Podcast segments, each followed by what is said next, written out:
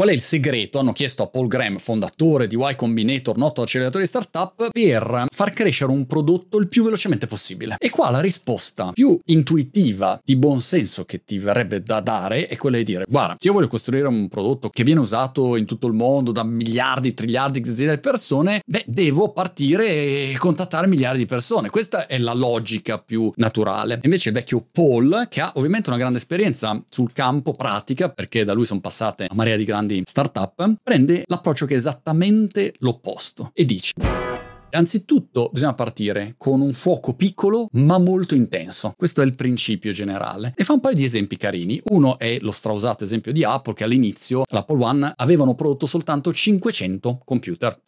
That's it. Disposti ad oggi e oggi Apple è una delle aziende più grosse al mondo. Come sono passati dal fare così pochi prodotti per un po' addetti ai lavori impallinati, imbelinati, a arrivare a conquistare il mondo? Perché si sono concentrati su questo gruppettino piccolo ma che era molto molto interessato. E in questo caso qual è la buona lezione da tenersi a mente? Al posto di provare a contattare un sacco di persone, a cercare di avere un sacco di clienti, prova a fare un prodotto che piace un sacco a poche persone. L'esempio estremo che dà in questo caso è che una delle startup che faceva un client di posta no, per gestire le mail, ad un certo punto aveva un unico cliente al quale erano interessati all'inizio ed era Sam Altman, peraltro fondatore di OpenAI, che ovviamente ha un lungo passato in Y Combinator. In quel caso il loro unico interesse, non per piaggeria, per dire oh Sam Altman, no, ma perché dal punto di vista strategico sembrava la cosa più giusta da fare, era quello di rendere questo tizio il più felice possibile. Siccome è un utente molto dentro all'uso delle email, anche un utente molto avanzato, se dal loro punto di vista riuscivano a rendere lui estremamente soddisfatto nell'utilizzare il loro prodotto, a quel punto avrebbero trovato l'equivalente suo su scala molto più ampia. Eccoci qui Monti da Brighton, ma il 5-6 ottobre sarò a Milano. Per la prima volta dopo parecchi anni facciamo un evento dal vivo, una due giorni, dedicata al mondo del business in generale. Una due giorni per ispirarsi, per formarsi, una due giorni di quattro chiacchiere, di conversazioni con grandi ospiti, ospiti interessanti. Due giorni per avere una visione di futuro, di opportunità, ma anche una due giorni per divertirsi, cazzeggiare un attimo, conoscersi. Il 5-6 ottobre a Milano lo trasmettiamo gratis online l'evento, se non puoi venire non c'è problema, se no magari ci vediamo là di persona e ci abbracciamo per per due giorni professionalmente. Se ti interessa ci vediamo lì, ilbusiness.com.